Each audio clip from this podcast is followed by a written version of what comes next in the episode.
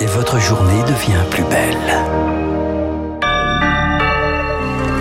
Il est 8h59 sur l'antenne de Radio Classique, le journal avec Augustin Lefebvre. Et d'abord les trois points du matin. Le directeur de l'Agence internationale de l'énergie nucléaire annonce qu'une équipe de l'AIEA est en route pour la centrale de Japorizhzhia en Ukraine. Le site est menacé par les échanges de tirs entre Ukrainiens et Russes. Objectif Mars pour la NASA. La fusée SLS doit normalement décoller à 14h33 de Cap Canaveral aux États-Unis cet après-midi.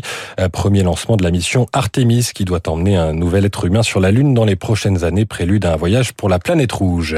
Et puis nouvelle conséquence du dérèglement climatique. La mousson a été particulièrement violente au Pakistan ces derniers jours. Au moins 1060 personnes ont été tuées par les inondations qui ont ravagé le pays. Bilan revu à la hausse ce matin. La déclaration du matin, Elisabeth Borne est attendue cet après-midi à la rencontre des entrepreneurs de France euh, du MEDEF. La première ministre veut inciter les entrepreneurs à la sobriété énergétique, objectif 10% euh, d'économie d'énergie. Avant même ce discours, Geoffroy Roux Bézieux, président du MEDEF, lui répond que le processus est enclenché. Il était invité de nos confrères de France Inter. Avec le prix actuel du mégawattheure, 1000 euros le mégawattheure, il y a des unes qui doivent s'arrêter à ce prix-là, elles ne peuvent plus produire, enfin avec une, rentabilité.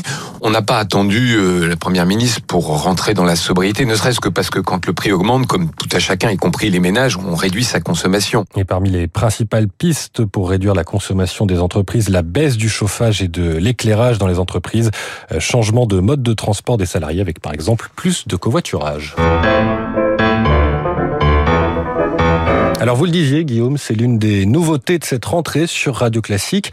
Euh, tous les matins, après ces quelques notes de Jean-Philippe Rameau jouées par Alexandre Tarot, je vous proposerai un choix culturel. Alors ça pourrait être une recommandation de sortie, un compte rendu de livre, un coup de cœur musical, tout ce qui fait l'actualité culturelle. Et ça sera aussi le moment pour euh, mettre à l'honneur les rendez-vous à ne pas manquer sur l'antenne de Radio Classique.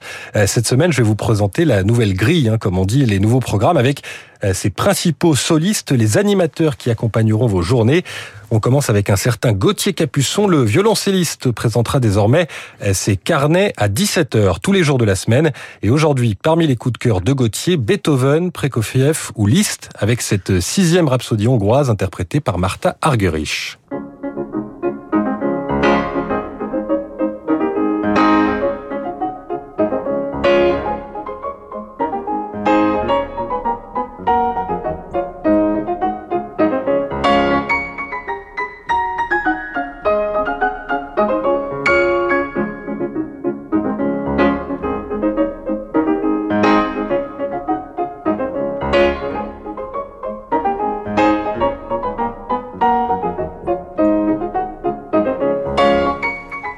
Pour savoir pourquoi Gauthier Capuçon a choisi cette rhapsodie. Rendez-vous donc à 17h. À 18h, vous retrouverez comme d'habitude David Abiker. Là, c'est vous qui choisissez le programme.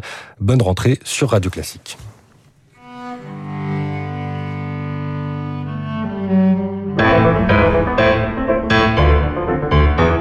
Radio Classique, il est 9h02 et on retrouve euh, Sylvie Aubert à la Bourse de Paris. Sylvie d'Investir, le journal des finances. Bonne rentrée Sylvie. Merci, bonjour Augustin, bonjour à tous. Je suis vraiment très heureuse de vous retrouver et j'espère que vous avez passé un bel été, à l'image de la Bourse de Paris d'ailleurs. Et si vous vous en souvenez, eh bien le CAC 40 était tout juste sous les 6000 points le 30 juin et il ouvre ce matin en baisse de 1% à 6202. C'est quand même un gain de plus de 5% en deux mois, mais le bilan aurait été bien plus important, sensationnel même, si le marché n'avait pas perdu 3,4% la semaine dernière. Alors Qu'est-ce qui a contrarié les boursiers? La réponse est simple. L'inflation est le fléau de cette rentrée. Nous l'avons tous constaté en faisant nos courses, les prix flambent et les banquiers centraux doivent tout mettre en œuvre pour calmer le jeu. Or, il n'y a qu'une seule solution pour freiner la valse des étiquettes, c'est la hausse des taux d'intérêt. Et justement, la semaine dernière, Jérôme Powell, le président de la Réserve fédérale américaine, a confirmé son intention de continuer à durcir la politique monétaire. Les investisseurs avaient l'espoir qu'il soit un peu plus nuancé. Eh bien, non, il a été très offensif. Le risque est évidemment que plusieurs augmentations de taux d'intérêt conduisent à la récession.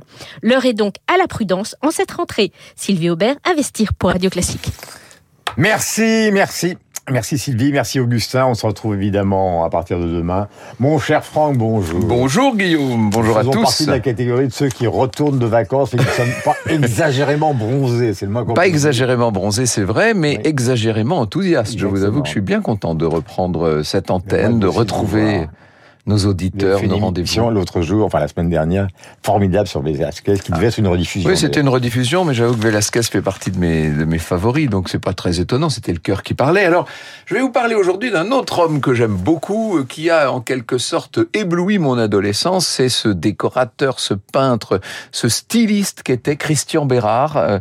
Christian Bérard auquel la Villa Paloma, donc le, le nouveau euh, musée national de Monaco, consacre une exposition. Alors c'était pendant tout l'été, c'est encore jusqu'au 16 octobre. Donc si vous êtes là-bas dans la région ou si vous venez euh, à vous promener sur la Côte d'Azur, n'hésitez pas à aller visiter cette expo qui a été euh, mise en mise en forme par Jacques Grange, qui lui-même a bien connu un certain nombre des amis de Bérard, comme Edmond Charleroux, Marie-Laure de Noailles, Roland Petit, ou bien sûr Boris Cocheneau. Voici